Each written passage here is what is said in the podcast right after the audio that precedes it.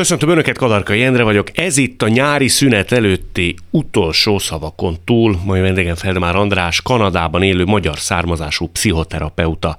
1940-ben született Budapesten, 1956. decemberében 16 évesen apja bíztatására, anya tiltakozása ellenére egymagában nekivágott a határnak, hogy aztán a Vörös Kereszt segítségével rokonait megtalálja Torontóban.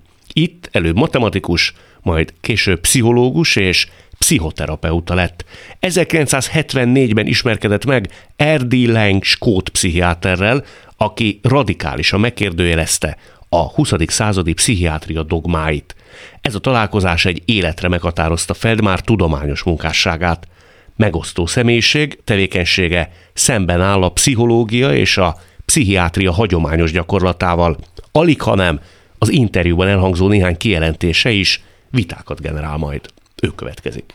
Mint ahogy azt már megszokhatták, mindig átnyújtok egy papírt aktuális vendégemnek, és ezen a papíron kifejezések szerepelnek, kifejezések, amelyek reményem szerint igen talányosak és rejtjelesek, valamennyi kifejezés aktuális vendégemnek, jelen esetben Feldmár Andrásnak, életének egy meghatározó szereplőjére, korábbi idézetére, történésére, aspektusára utalnak, én nagyon bízom benne, hogy oly módon megfogalmazva, hogy ő maga se tudja, hogy pontosan mely kifejezés mit takar. Azok kedvéért, akik nem látnak, csak hallanak bennünket, felolvasnám, hogy mely kifejezések közül választhat. Húzd meg, erezd meg. Mint egy film. Lassan járj. Nem fogott az átok. Megúsztam. Minden rosszban. Honnan jön? Csak ez a fontos. Tartom az esküt. Megállj. Túlnőtt rajtam. Magától megy. Gravitáció. Rajta múlott. Nem paradoxon? Mi igaz mindebből? Melyikkel kezdjük, András? Van-e valami, ami nagyon szimpatikus, vagy nem? Egy, egyikről sincs semmi ötletem, úgyhogy e, e, hát kezdjük a, a kezdettel, húzd meg, erezd meg. A húzd meg, erezd meg, az a szüleid házasságára utal, ami azért legalábbis a mostani olvasmány élményeim alapján, hát finoman szólva sem volt egy problémamentes házasság. Ott tulajdonképpen az történt, hogy ők találkoztak, és édesanyád ugye az első babáját elveszítette, és azt mondta az apukád, hogy ad neki egy évet, hogy teherbe essen. Hmm. Ha nem, akkor ezt jól tudom? Azt mondta, hogy igen, akkor igen. felejtsük el egymást. Ez ugye jól sejtem, nem erős ártás, hogy ez nem volt egy jó házasság. Hát szerintem nem, nem jól kezdődött. Ez, ez, ez majdnem olyan, hogy egy, pisztolyt tett a, a, az anyám homokához, hogy eh, vagy csináld, amit akarok, vagy eh, végünk van. És eh, szerintem valaki, aki nem akar egy fölöntes, alantos kapcsolatot, az ebben nem menne bele. Az apámnak sürgős volt, mert ő 40 éves volt, és nem akar túl öreg apa lenni. Hát az ő házasságuk szerintem jól kezdődött. Én valószínűleg Olaszországban a Gardató környékén fogamzottam meg, Ennyire tudod pontosan? Ennyire, igen. Fényképekből. Nem, nem, fényképekből nyomoztam ki. A nászutat, a nászutuk az Észak-Olaszországban volt, és nem sokkal később megszülettem, úgyhogy valószínűleg ott fogamzottam meg. De hát 1940-ben születni zsidónak, amikor a Hitler már működött, Magyarországon, Budapesten nem nagyon szerencsés kezd, kezdett. Lehetett volna jobb is. De hát ott kezdtem. Ők aztán elváltak. Hát az úgy volt, hogy miután, az már azután történt, hogy elvitték anyámat Auschwitzba, apámat munkaszolgálatba, engem egy fiatal katolikus nő bújtatott. Igaz Irén. Igaz Irén. Már a neve olyan, mint egy... Azt, azt kellett hazudnom, hogy én igaz András vagyok. Három és féles koromban azt hazudtam, hogy igaz vagyok. Te fölfogtad ennek az egésznek az ellentmondásosságát Nem. akkor? Nem, abszolút. Ez, ez csak 40 évvel később ö, ö, kattant be, hogy itt van egy kis irónia. Ö, mikor hazajött az anyám, mert másfél év után, az ötödik születésnapom után visszajött, és az apám is visszajött munkaszolgálatból, az apám előbb jött vissza, és ő vitt el engem valahova, ahol azt mondta, hogy az a nő ott, az az anyád.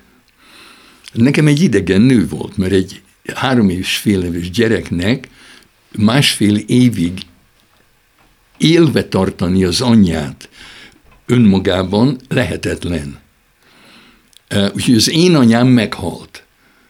Nekem az volt az élményem, hogy az apám rámutatott egy nőre, és azt mondta, hogy ez az anyám. Jó, de hát én nem ismertem, én nekem semmi összekötetésem nem volt azzal, aki az anyám volt, aki, aki ott hagyott. És aztán ők miért váltak el később? Mert eh, az első nap, mikor megérkezett az anyám, elmentünk sétálni, fogtam a kezét, és eh, állítólag fölnéztem rá, és azt mondtam, hogy Hát a, a sára nagyon e, gyönyörű, de te sokkal gyönyörűbb vagy. És akkor megkérdez, ki a sára? Mondom, az apám barátnője. és engem okoltak, hogy az anyám akkor megkérdezte az apámat, ki ez a sára. De miért téged okoltak? Tessék? Miért téged okoltak? Hát mert én mondtam meg. Az apám azt mondta, hogy ő likvidálta volna, leépítette volna a De sárát. Ez ura működés, nem? Tehát édesanyád ja, ja, ja. nem apukádra kezd el haragudni, ja. hanem egy öt éves gyerekre. És az apám is.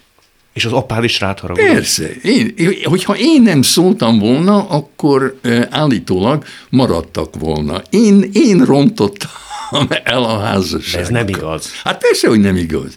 De ezt is mondom, évtizedekkel később jöttem rá. De hogy volt bűntudat? Persze, persze. Tehát úgy gondoltad, hogy te vagy az, aki elrontottál egy jól működő kapcsolatot, Így mert van. szószátjáról. Így van, és sokáig inkább csendben maradtam, mint hogy beszéljek. Nagyon vigyáztam, hogy, hogy amikor, nézd, minden gyerek szerintem spontán és őszinte addig, amíg a felnőttek meg nem büntetik őt érte. Az a pillanat, amikor egy gyerek akar mondani valamit egy felnőttnek, és megállítja magát, az egy rettene, az, az, az, egy, az egy fekete nap, az egy, az egy szerencsétlenség. A pszichoanalízisben, ahol a Freud azt mondta, hogy ami eszedbe jut, mond, ne e, válogass, mindent ki lehet mondani,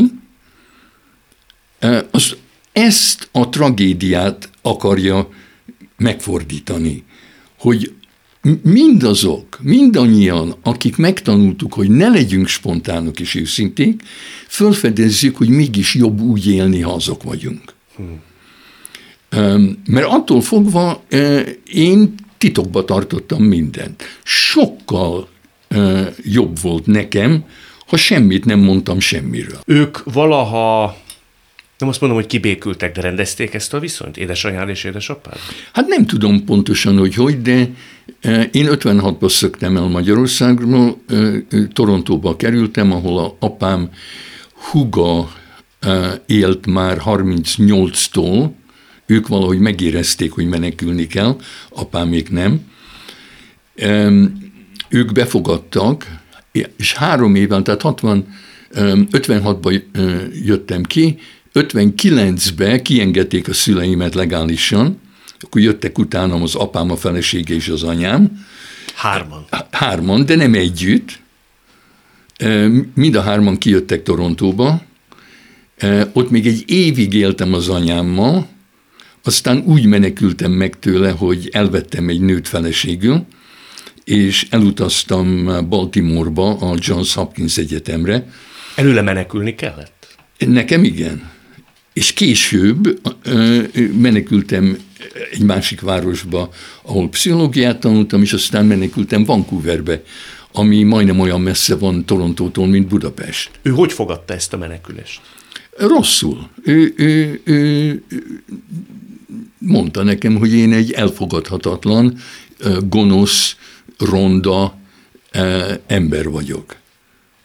Ő, ő, ő, a legjobb benne az volt, hogy ő kimondta a kimondhatatlant. Ő, ő szemembe nézett 15 éves koromtól addig, amíg ott nem hagytam, hogy én egy olyan fiú vagyok, akit soha senki nem fog szeretni, olyan ronda vagyok és olyan ocsmány vagyok, hogy nem létezik olyan nő, aki bármikor is bármit akarna velem csinálni, csak ő, és azért, mert ő a biológiai anyám. Ha nem lenne a biológiai anyám, akkor ő is akarna velem semmit se. És ezt azért mondja meg nekem, mert szeret, és tudnom kell, hogy mi az igazság. Ezek borzasztó mondatok. Ja. ja. Te feloldoztad őt, András? Valaha is? Én? Édesanyádat valaha feloldoztad? Nem, nem, ő csak rájöttem, amikor bennem valami impulzus elindult, hogy ez tulajdonképpen nem az enyém, hanem ő rajtam keresztül akar valamit. De megbocsátottál neki? Um, na hát az, az, ez, ez most egy egész más téma, mert én azt állítom, hogy nem lehet akarattal megbocsájtani. Azok, akik azt mondják egy másiknak, hogy bocsáss meg, azok csak um, megszégyenítik azt, aki nem tud megbocsájtani, de nem lehet, tehát senki nem tud megbocsájtani. Ha lehetne akarattal megbocsájtani, akkor nem lenne az imákba az, hogy a, a, a mi atyánkba imádkozunk a megbocsájtással kapcsolatban. Az csak jön egyszeriben? Az, az egy szép nap fölébred valaki, és érzi a szívében valami feloldódott. Te ilyet éreztél édesanyára Igen. Igen, sőt, ez egy, egy LSD utazás után, az LSD utazásban rájöttem, hogy ő mennyire szenvedett, tehát nem oldottam fel a felelősségtől, ami volt, de, de, de nem vádoltam. Megértettem, hogy ő is rengeteget szenvedett, és az a szenvedés kicsit kinyitotta a szívemet felé. A végén fölhívtam telefonon, mert én Vancouverbe voltam, ő Torontóba, és mondtam, hogy hát csak azért hívlak, hogy mondjam, hogy szeretlek. Csend. Andris, Baj van? Pénzt akarsz? Ez volt a válasz arra, hogy szeretlek. Nevetsz rajta, de akkor azért ez nem esett jól szerintem. Már akkor is mosolyogtam. Akkor is mosolyogtam? Ha már említetted igaz irént, még egy oldalvágással azért beszéljünk róla, mert szerintem az egy nagyon érdekes történet. Uh-huh. Hogy te sokáig azt gondoltad, hogy ő a te anyukád, vagy legalábbis kiskorodban hozzá kötöttél, és édesanyád nem engedte, hogy te kapcsolatban maradj vele. Ja, féltékeny volt. Féltékeny volt. Valahogy szerintem ő ezt kiszagolta, hogy jobban kötődsz hozzá. Ja. Ti aztán találkoztatok 40 valahány éves korodban. Igen. Te kerested meg? Én kerestem meg, és ő meghívott vacsorára. Megrendítő volt? Igen. Igen. Mind a ketten megkönnyeztünk, és akkor elmondta azt, amit én nem tudtam hogy volt egy pillanat, amikor egy nyilas kopogott az ajtaján, mert a nagyanyám, aki a gettóban volt, küldött karácsonyi ajándékot. Mert mi nem, mi, én nem tudtam, hogy zsidó vagyok. Nekünk volt karácsonyfánk, a Jézuska hozta az ajándékot, eh, csak akkor tudtam meg, hogy zsidó vagyok, és azt se tudtam, mit jelent, amikor elkezdtek minket üldözni. Tehát a nagyanyám küldött nekem karácsonyi ajándékot. Egy nyilas nyomozó követte a futárt, aki hozta az ajándékot, utána bekopogott az igazirén lakásába, hogy tudja, hogy egy zsidó gyereket bújtat, és ha nem lesz a szeretője, akkor elviszi a gyereket, és megbünteti őt, meg a családját. És azt mondta az igazi rény neki, hogy jöjjön vissza reggel, addig gondolkodni akar ezen, hogy mit csináljon. És akkor nekem elmondta, hogy azon gondolkodott, hogy akármit is dönt, önmaga, ha nem ölik meg, akkor önmagával kell, hogy legyen egy kapcsolata ez után. Hogy amikor ő a tükörbe néz, akkor tisztelje azt a nőt, aki visszanéz rá. És elképzelte, hogy azt mondja, hogy nem, nekem férjem van munkaszolgálatban, én, én, én nem fekszem leveled, csinálj, amit neked kell, vidd el a gyereket. És azt mondta, hogy nem tudott volna szembenézni magával ezután, hogyha engem elárult volna. És elképzelte, hogy megengedi ennek az embernek, hogy szeretkezzen vele, és azt gondolta, hogy hát azért nem veszti el a becsületét. Akkor szembe tudna nézni magával. És állítólag azért maradtam életben, mert ő lefeküdt ezzel a nyilassal. Meg lehet ilyet köszönni? Hát nem nagyon. Nem nagyon, de tudta, hogy hálás vagyok neki. A, különben e, ez, ez, egy, ez egy nagyon fontos dolog, amire ő önmagától rájött. A Joseph Brodsky, aki Nobel-díjat kapott irodalomból, orosz író, Amerikában halt meg, ő többször mondta és írta, hogy e, manapság nem lehet elkerülni a gonoszszal való találkozást. Minél jobban akarod elkerülni a gonoszt, annál jobban fog utánad jönni.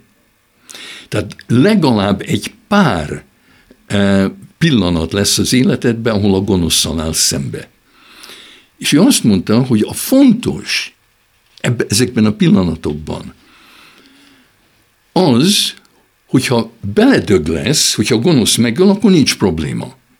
De ha túléled ezt a találkozást a gonoszszal, akkor fontos, hogy a tükörbe tiszteld azt, aki visszanéz rád. Hogy hogy viselkedsz abban az időben, amikor a gonoszszal vagy együtt. Hogy az a fontos, ha túléled. Ha nem éled túl, akkor mindegy. Neked volt ilyesfajta dilemmád az életben? Um, közelébe se jönnek azok, amik mondjuk eszembe jutnának ahhoz, amit az igazi rénynek kellett, ami neki kellett szembenézni. Ez itt továbbra is a szavakon túl Feldmár Andrással. Még egyre vagyok kíváncsi ezzel kapcsolatban igazán, hogy hogy van az, hogy valaki tudja a lelke legmélyén, hogy van egy ember, akinek az életét köszönheti, és nem beszéltek 40 évig, hogy mi az a kioldó mechanizmus, amikor egyszer csak odaül, és ír neki egy levelet. Minek kell történnie? Nagy levegő? Egy kötelezettség érzet, hogy nekem meg kell köszönnöm valamit? Valami elszámolatlanság? Um, Valahogy erről úgy gondolkodom, hogy például a, a nagynéném, aki három évig megengedte, hogy, a, hogy vele lakjam, egy 16 éves kamaszt beengedett a, a házába, akivel soha nem találkozott. Most Kanadáról beszélünk. Kanadáról. Igen. Többször említette, hogy én nem vagyok hálás, hogy én soha nem köszöntem meg, az, hogy, hogy, hogy ők, ők, ők beengedtek a, az életükbe. És valahogy az érzésem az volt, hogy nem tudom, nem tudok hálás lenni. Hát tudnék, mint színész hálát játszani, de nem akartam. És évek múltak, a fiam e, kezdett felnőni, és amikor ő úgy 15 éves volt, akkor rá, úgy, úgy ránéztem, és gondoltam, hogy ezt a gyereket beengedni, hogy egy házban éljen velem, amikor eddig nem ismertem, hát ez egy nagyon bátor dolog akkor először éreztem igazi hálát a szívembe, hogy hát ez tényleg egy nagyon bőkezű gesztus volt. Akkor írtam neki egy levelet, hogy most szívből megköszönöm, és bocsánat, hogy eddig nem tudtam, de nem engedhettem meg magamnak. Ez volt az érzésem. Mert amikor valaki segít nekem, akkor én kicsinek és ügyetlennek és ö, ö, rossznak érzem magam. Tehát föl kellett nőnöm egy kicsit, hogy megengedhessem magamnak, hogy tiszta szívvel megköszönjem, hogy ez, ez, ez egy jó tét volt. És akkor azt mondta, hogy na, hála Istennek, hogy éltem eddig, mert erre vártam, és a következő héten meghalt. Ezt nem mondott komolyan.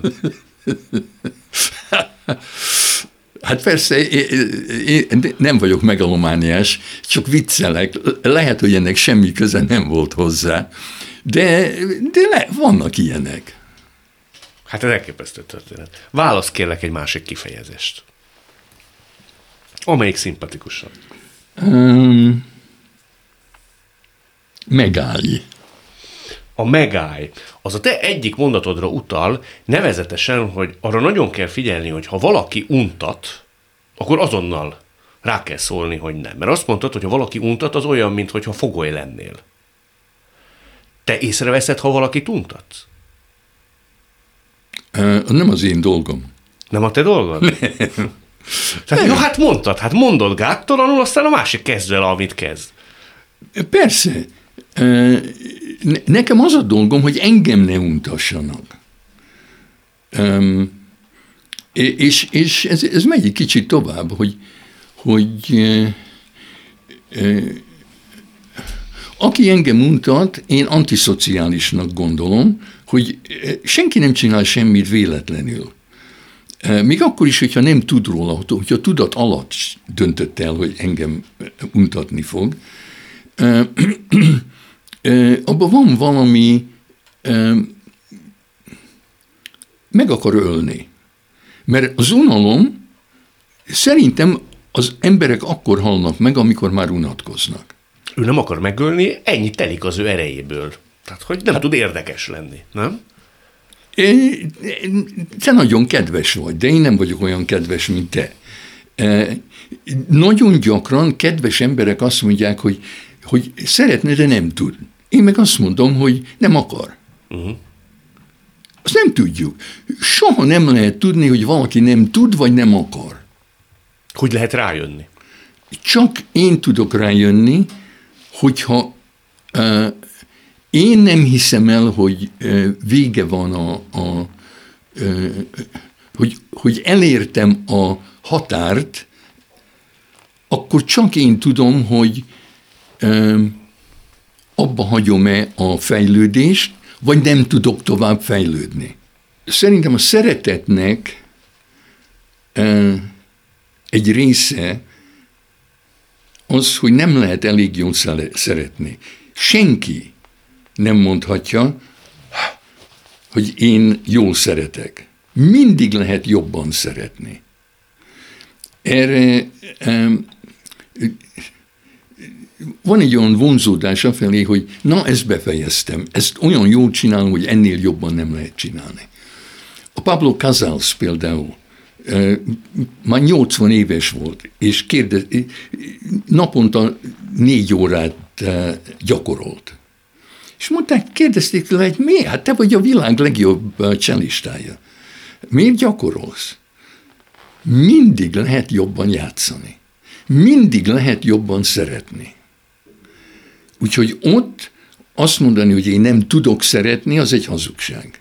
Neked például az, hogy édesanyád azt mondta, hogy annyira ronda vagy, hogy nem lesz nő, aki veled szóban áll, szóba áll, azért az jelentősen megpecsételte a nőköz való viszonyodat később. Ja, sokkal később ö, ö, tudtam bátor lenni, annyira, hogy oda menjek egy nőhöz, aki vonzó volt. De addig mit csináltál? Nézted, és csak, csak tördelted a kezed? Ja, tördeltem a kezem, és úgy csináltam, mintha nem érdekelt volna. Amikor ezt elkezdtem, én tudom pontosan, mikor 69 nyarán gondoltam, hogy ezt az átkot, ettől meg akarok szabadulni. Tehát 69, én 40, 29 éves koromig soha nem mondtam egy nőnek, hogy gyere velem egy italra, vagy kávézzunk, vagy soha nem kezdeményeztem semmit, mert mélyen elhittem az anyámnak, hogy kiröhögnének. De volt, hogy megpróbáltad korábban, és kiröhögtek, vagy nem. csak a fejedben élt? Csak a fejemben. És akkor gyorsan sikerkoronázta az egy első kezdeményezésre? Ja, egymás után. Egy, egy nő azt mondta, hogy azt hitte, hogy homokos vagyok, hogy, mert nem kezdeménye, elkerültem őt addig, a, a, és már aznap este együtt voltunk az ágyában. Bizonyságot nyert, hogy mégsem. Ja, és akkor az úgy kicsit felbátorított, de még akkor is évekbe telt, amíg az impulzus, hogy az anyámnak igaza van, az még ma is bennem van. Milyen helyzetekben? Valaki azt mondja, hogy jól nézel ki. Akkor röhögök. Ja, jól nézek ki. Hát én, én, egy, én egy, csúnya, elfogadhatatlan férfi vagyok. Ez az impulzus. Ez még mi? Úgy emlékeztetnem kell magam, hogy na hát voltak, voltak mások, akiknek tetszettem. De mindig van az a kételj, hogy de hát azok mind őrültek. Mert az anyámnak volt igaza. Neked az is elvehette azért etákban a férfiúi önbizalmadat, hogy neked volt egy feleséged, Méri. Az első feleséged, ugye? Ja. Aki a te legjobb barátoddal megcsalt. Így van. Hát azért, hogy hogy mondjam ezt, szóval azért az úgy el tudja venni az embernek a... El. De az első dolog, amit a pszichoanalízisben megtanított nekem az analitikus, hogy ezt én csináltam. Már hogy te idézted elő? Így van. Hogy ez a Freud szerint a, a, az ismétlés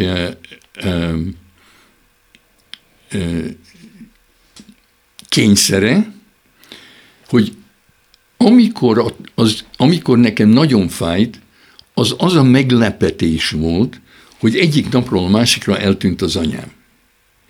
Tehát ez olyan, mint a villám kék égből.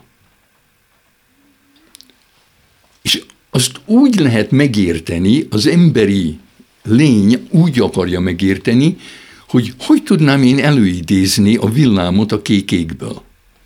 Mert ha én tudom, e, én tudok villámot kreálni kékékből, akkor már kontroll van, akkor már nem lesz meglepetés. És az az otthonos számodra. Ja. És tulajdonképpen tudat alatt te elő akartad idézni mindezt? Mondtad Így van. Így meg akartam ismételni. És három és fél évig tartott a kapcsolat, és akkor lett vége.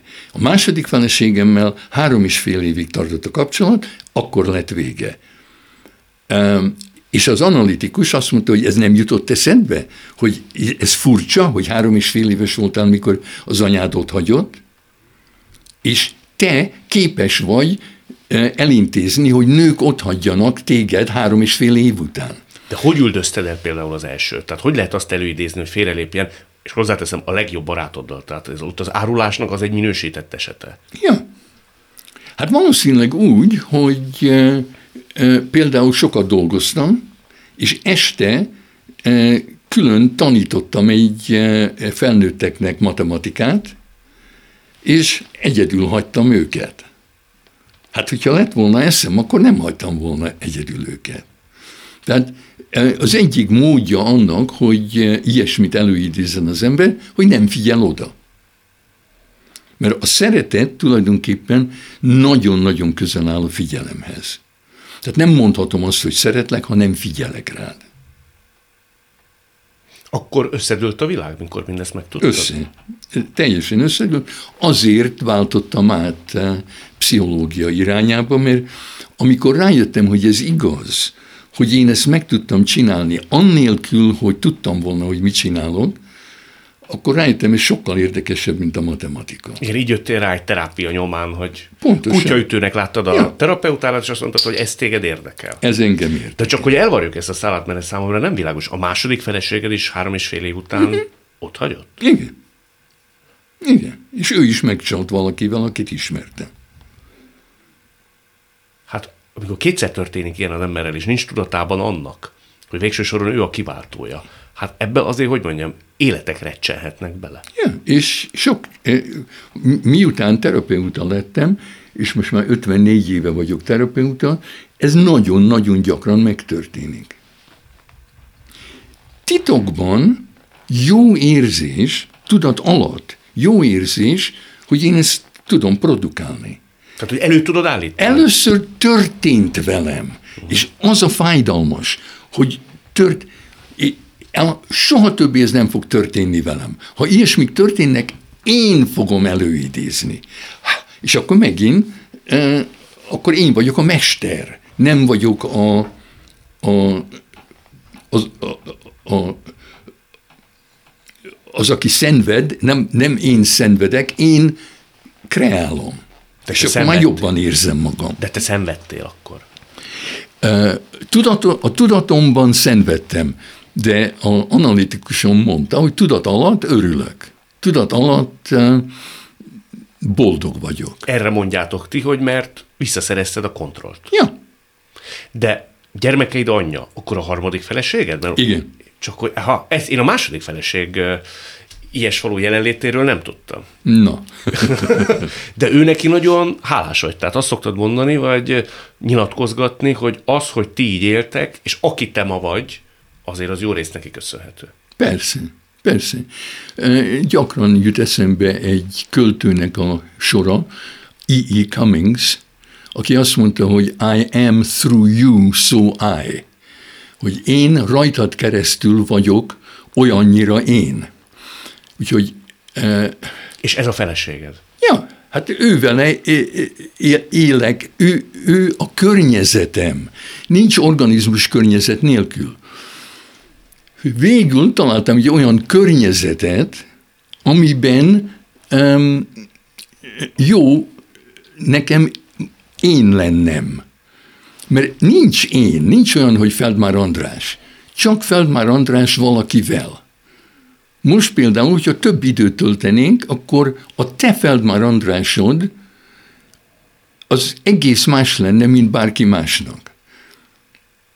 Tehát nincs olyan, hogy, hogy egy egyén. Mindig az van egy, egy egyén kapcsolatban valakivel. És az a kérdés, hogy mennyire szeretjük önmagunkat azáltal, hogy a másikban hogy oldódunk fel, ha jól sejtem. Ja, hogyha most keresnék valakit, hogyha a feleségem meghalna, akkor olyas valakit keresnék, akinek a társaságában jól érzem magam. Hát hülye lennék, ha nem. És ez nem önző, ez csak nyilvánvaló. És mond, három és fél év elteltével, hogy sikerült legyőzni ugyanazokat a mintázatokat és démonokat? Hogy... Hát, hát mert most már tudtam, most már, most már három és fél év környékén nem volt könnyű a kapcsolat, de mind a ketten vigyáztunk, hogy ne ismételjük meg, amit már, már túl sokszor megismételtem. És hát persze az, hogy volt gyerekünk, az segített, mert az egész mását tette az egészet. És hát itt vagyunk, most már több mint 50 éve vagyunk házasan. Hát az már nem si- akármi. Sikerült. Sikerült. Ez itt továbbra is a szavakon túl Feldmár Andrással. Válasz kérlek egy másik témát. Magától megy? A magától megy, az egy közelmúltbeli eseményre utal. Voltál beszélgetni Kovács András Péterrel, ez egy nyilvános esemény volt, aminek mondjuk úgy, hogy a megítélése ellentmondásos lett az esemény után, és azt húzták rád, vagy az volt a vád veled kapcsolatban elsősorban, hogy te nem készültél fel. Ugye valaki esetleg nem olvasott utána, vagy nem volt ott ezen az eseményen, Kovács András Péter gyakorta elmondta, hogy ő egy szemedélybeteg családból származik, terápiás úton ő ezt megdolgozta, és komoly önmunkát hajtott végre. És téged azzal kritizáltak, hogy te leültél beszélgetni, és nem mind, finoman szólva, nem nagyon tudtál sok mindent Kovács András Péterről. A rutin visz ilyenkor, amikor egy ilyen szituációban így ülsz le valakivel beszélgetni közönség előtt? Én soha nem készülök fel. Egy őrület ezt elvárni tőlem. Ez az egész egy, egy nagyon fura esemény volt számomra, és ő se értette, ő vele nagyon jól megvoltunk, ő semmi baja nem volt velem. Én nem őt akartam meginterjúvolni, hogyha én olyan helyzetben láttam volna, mint te velem, akkor értettem volna a, vágyat, a, a vádat. De, de én csak arra, én mindig a, ezekben a beszélgetésekben, ez csak egy beszélgetés.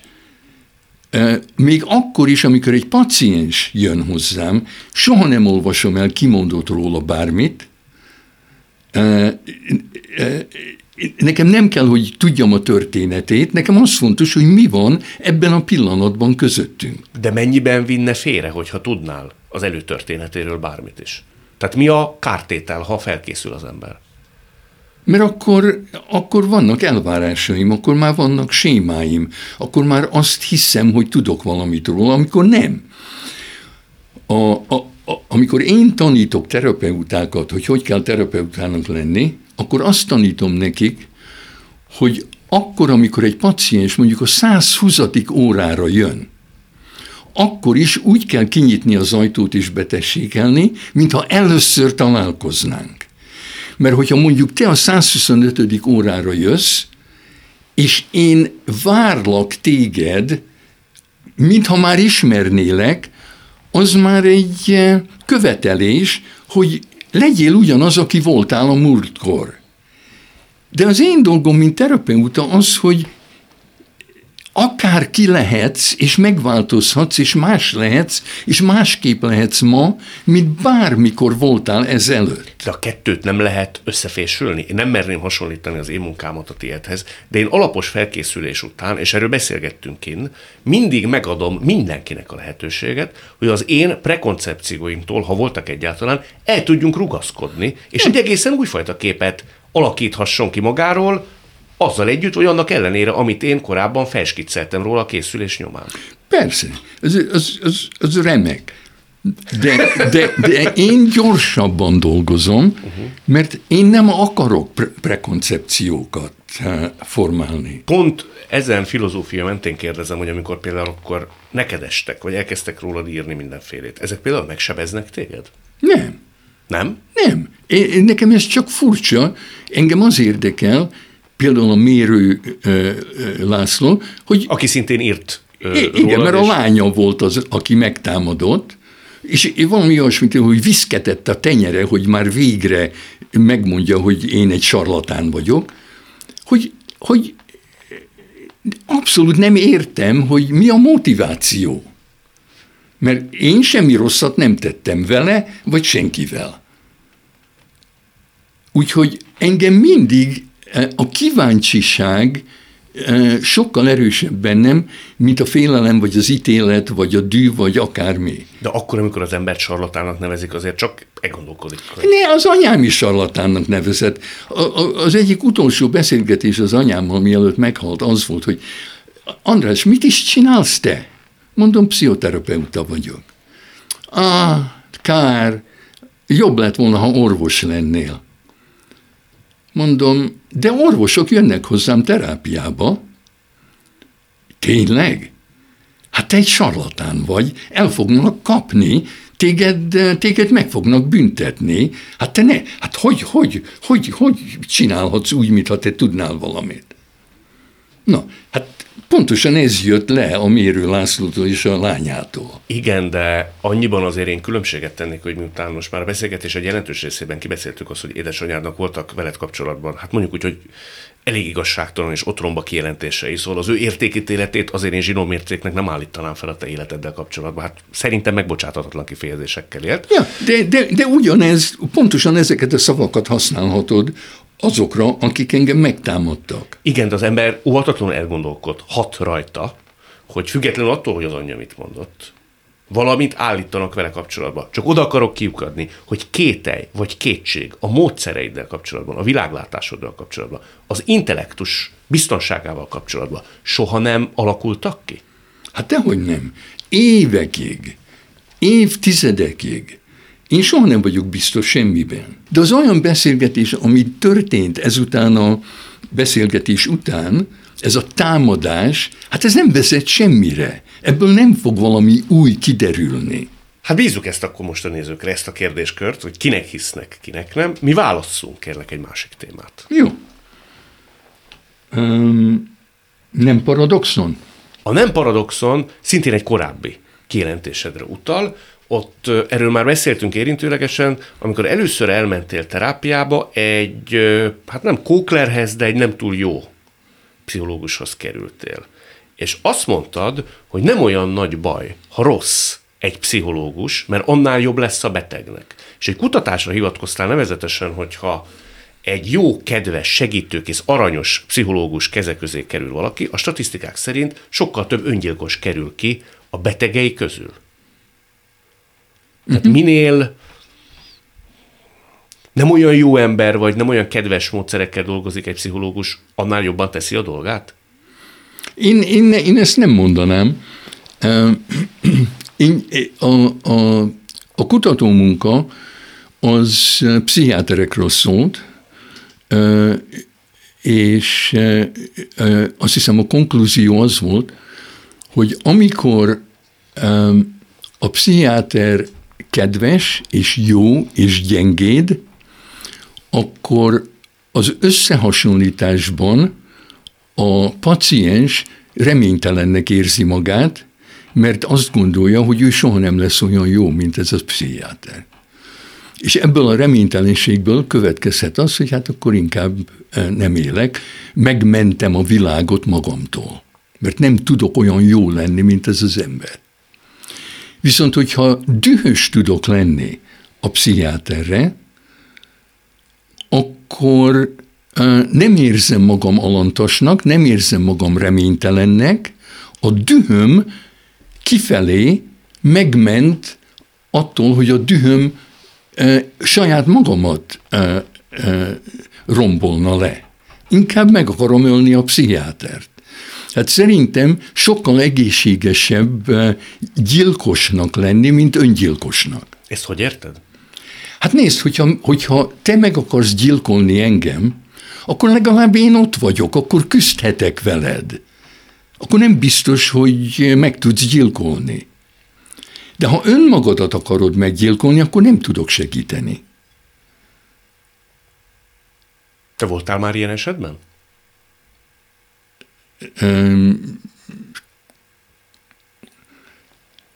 Hát persze. De, de hát minden eset ilyen eset. Én nem tudok, az is egy, egy megalománia, hogy az orvos vagy a pszichiáter felelős a betegéért. Nem felelős. Hát hogy, hogy, hogy lehet az ember emberileg, hogy lehet valaki felelős valakiért? Hát, hogy egy kiszolgáltatott, sebzett ember rábízza a gondjait, életét egy olyan emberre, akit felruház a vélelmezett szaktudásával. Ja, de hát ez lehetetlen. Ilyen nincs. Ez egy mese. És, és én, én, ez, ez a mese, ez lehet, hogy segít embereken, lehet, hogy nem, de ez egy mese. Volt egy paciensem, aki arról beszélt, hogy öngyilkos akar lenni. Mondom, tényleg? Vagy, vagy szeretnéd, hogyha az impulzus olyan erős, hogy nem vagy biztos, hogy ellen tudsz állni, de nem akarsz meghalni. És akkor azt mondta, hogy igen. Jó, hát akkor, akkor teremtettünk egy hálózatot, emberi hálózatot, hogy valaki tulajdonképpen egy méter távolságnál nem volt messzebb tőle, 24 óra, 7 nap. Tehát egy, egy vigiliumot csináltunk az ő családtagjaiból, akik, akiknek fontos volt, hogy ő ne halljon meg, az én tanítványaimból, úgyhogy 24 órán keresztül valaki ott volt, ha megpróbálta volna megölni magát, akkor, akkor leállították volna, akkor birkóztak volna vele, nem engedték volna meg. De ha nem tudsz ennyire odafigyelni valakire, hát akkor, akkor azt csinál, amit akar. Őt sikerült megmenteni. Persze. Ugye volt egy eset, az elég nagy hullámokat vetett a te életedben, Török Szabolcs esetéről hm. beszélünk. Hm. Ha valaki esetleg nem tudná, ő jelentkezett hozzátok, rövid időn belül az egyik vezetője, stratégiai igazgatója lett emlékeim szerint a ti intézeteteknek, és ott hagyta a családját, ő új személyazonosságot vett fel, ő téged az új apukájának, Büki Dorottyát pedig az új anyukájának nevezte, és egy szálloda szobából levetette magát, ahol ti szintén ott tartózkodtatok, Büki Dorottya és te is. ez az ügy mind a mai napig így kibeszéletlen, vagy nem tudom minek nevezzem. Ugye a család, az ő családja felháborodott, és titeket vádol, hogy elmondod egyszer az életben, hogy pontosan mi történt? Mi volt, a, ha volt, a ti felelősségetek? Mit láttatok rajta? Mi volt az a metamorfózis, amin ő keresztül ment? Mert rengeteg a találgatás ezzel az ügyel kapcsolatban. Az én részem az, hogy alig ismertem. Én nem voltam itt, ő soha nem volt terápiában velem. Ő Biki Rottyához járt terápiába, ugye? Ő soha nem járt terápiába senkihez. Senkihez. A Büki Dorottya a főnöke volt. Alkalmazott volt. Ő volt a Feldmár Intézet vezetője, Büki ja, Dorottya. Ja. Uh-huh. És az ő vezetése alatt dolgozott. Ti hogy kerültetek abba a szállodaszobába ezzel a fiúval, ahonnan kivetette magát? A születésnapja volt. Hát az érdekes dolog az volt, hogy pontosan a születésnapján megkért, hogy menjünk oda. És ünnepeljük a születésnapját. Tehát ez azért feltételez egy szoros emberi viszonyt, hogy oda mész valakinek a születésnapját megünnepelni. Hát jobban voltunk, akkor még semmi nagy baj nem volt. Ő, ő, ő jobban volt a bükidorkával, én éppen itt voltam, és hát én vagyok a, az az apa, aki soha sincs jelen. Évszázadokon keresztül az apa az, aki nincs ott. Hát én, én, én nekem csak, ami kapcsolata velem volt, az, az csak fantázia, mert nekem nem, talán egy vagy két beszélgetésem volt vele az életben. És mégis oda mentél a születésnapjára? Ja, oda mentem a dorkával, hogy hát ő volt a Feldmár Intézetnek egy fontos pozíciójában, hát akkor tiszteletből én is elmentem a dorkával oda. És pontosan akkor, amikor ő megszületett, délelőtt 11-kor, egyszerre csak mi vártunk rá, azt mondta, hogy csak tusolni akar, és majd lemegyünk a, a, a étterembe enni valamit. Mi beszélgettünk egy szobába, és a hátunk mögött hallottam valami neszt, és amikor kimentem, akkor láttam, hogy a erkélyajtó nyitva van, kiléptem az erkélytől, lenéztem, és ott volt mesztelenül a, az utcán. Miért volt mesztelenül? Hát mert mesztelenül ugrott ki, mert kijött a, a fürdőszobából, és mesztelenül ugrott ki. Hogy miért? Hát pontosan, pontosan akkor ugrott ki, amikor megszületett. Hát ha az ember akar látni egy szimbólumot, akkor mesztelenül született, mesztelenül halt meg. Halvány gőzöm nincs, hogy mire gondolt, nem láttatok rajta semmi zavarodottságot? Abszolút semmi. Ugye találtak kábítószert a vérében? Ha jól emlékszem. Találtak a fiúnak kábítószert? Nem vérében? vagyok benne biztos. Azt, azt nem tudom, de a rendőrség kihallgatott engem is, Dorkát is, a rendőrség nem talált semmi rendellenest. Nálatok vagy nála? Azt, hogy nálam mit talált, azt nem tudom, de, de nem kötöttek semmit se hozzánk. Ti ott nem fogyasztottatok együtt kábítószert? Abszolút nem. Korábban sem volt erre példa. Soha. Uh-huh. Amikor mindez megtörtént, mi volt az első gondolatod? A felelősség? Az első gondolatom az volt, hogy utána ugrok. Ezt most komolyan mondod? Komolyan. Miért? Mert láttam, hogy milyen könnyű az életből kilépni.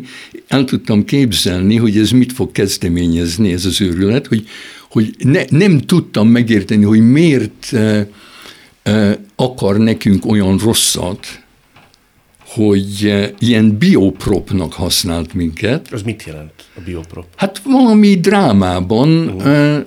mi voltunk a színházi díszek.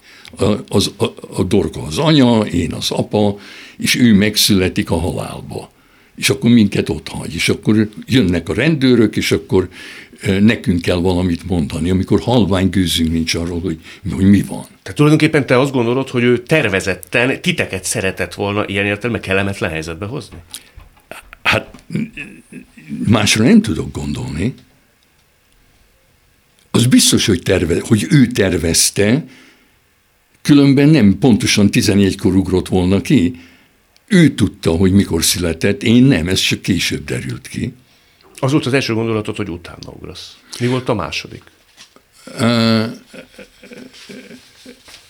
Hát a második az volt, hogy hát akkor várjuk a, a, a rendőrséget, és remélhetőleg um, nyilvánvaló lesz, hogy nem mi dobtuk őt ki. Te azóta elgondolkodtál azon, hogy a te felelősséged, a ti felelősségetek Nulla. bármilyen tekintetben is felvethető? Nulla. Ez nem tartott sokáig. Mondom, nem ismertem. So, még annyit sem beszélgettem vele, mint most veled. Tehát az én születésnapomra is eljönnél, ha elhívnálak? Egy SMS-be? Nem biztos, de ha valaki, akivel közel vagyok, eh, menne, akkor elmennék azzal az emberrel. Mert hogy Büki Dorottya sokkal szorosabb viszonyt tápolt ezzel persze, a fiúval? Persze, persze. Hát ők naponta találkoztak. Uh-huh. Együtt dolgoztak. Egy irodába dolgoztak. Én nem. Én nem voltam ott. De azt tudtad, hogy ez a fiú fölvette a ti új neveteket? Ez gyakran megtörténik, nők is, férfiak is, amikor úgy gondolják, hogy egy nagy változáson mennek keresztül, újra nevezik magukat, és hálából, vagy mit tudom én miből, beleiktatják a barátaik, vagy terapeutájuk, vagy valaki másnak a nevét az új nevükbe. A Büki András Barnabásra változtatta a nevét. Hm. Azért nem kell hozzá kalambónak lenni, hogy a Büki és az András adja magát, hogy ja. miért ez lett az ő ja. személyazonossága. Ja. Te azóta találkoztál a családdal? Nem. Szándékosan? Nem kerestek. Ha keresnének, Senki nem akart beszélni velem. Ha keresnének, akkor te állnál elébe? Én, hogyha ők akarnának velem konzultálni, akkor konzultálnék velük. Uh-huh. Azt te nem érezted indokoltnak, hogy esetleg te nyújts felé egy kezet, és megnyugtasd őket, lévén, ha ennyire... Uh... Na de én nem tudtam volna megnyugtatni őket. Hát de ők azóta is azt mondják, hogy rátok haragszanak. Na de hát az, az nekik valószínűleg jó, hát haragudjanak ránk. Uh-huh. Inkább haragudjanak ránk, mint ő rá ezért nem, ezért nem mondok részleteket. Én nem akarom, hogy ráharagudjanak. De a részleteket ezek szerint akkor Büki Dorottyától szereztél e tárgyban. Ja. Ja, és a, hát a, a, a rendőrség is a, a, a, a kihallgatások alatt kiderült sok minden. Te egy ilyen esetet, ami ráadásul ennyire közvetlenül történik, tehát a szemed láttára, ez rémálomként kísért téged, mind a mai napig, Ja. Vagy, vagy, ezt, vagy ezt az ember lezárja? Le tud egy ilyet zárni valaki? Na de, de ez ki lett nyitva. Ez, ez, én, én ezt úgy, az én élményem olyan, mintha én, én járok a, sétálok a járdán, és egy részeg autós följön a járdára, és előtt. Hát, ezt nem fogom elfelejteni, de mi közöm van hozzá? Semmi közöm nincs hozzá. Megtépázta ez a te nimbuszodat, tekintélyed? Nem, abszolút nem. Aki, aki engem ismer, az tudja, hogy ehhez nekem semmi közöm nincs. Egy pillanatra se volt személyesen. Én nagyon sajnáltam. Tehát eh, én, én meg tudom gyászolni, hogy valaki eh, ennyire bántja önmagát és azokat, akik szeretik őt, ezt, ezt meg lehet gyászolni, de az nem jelenti azt, hogy felelősségérzetem van. Hát nem lehetek felelős érte. Én nem, nem láttam előre semmit, nem volt semmi jele annak, hogy itt valami más történik, mint ami látszik. Hát, sok mindenről beszélgettünk, biztos, hogy sok vitát fog kiváltani. Meddig vagy itthon? Mikor mész vissza? Uh, július harmadikán. Nagyon szépen köszönöm, hogy itt voltál. Köszönöm szépen.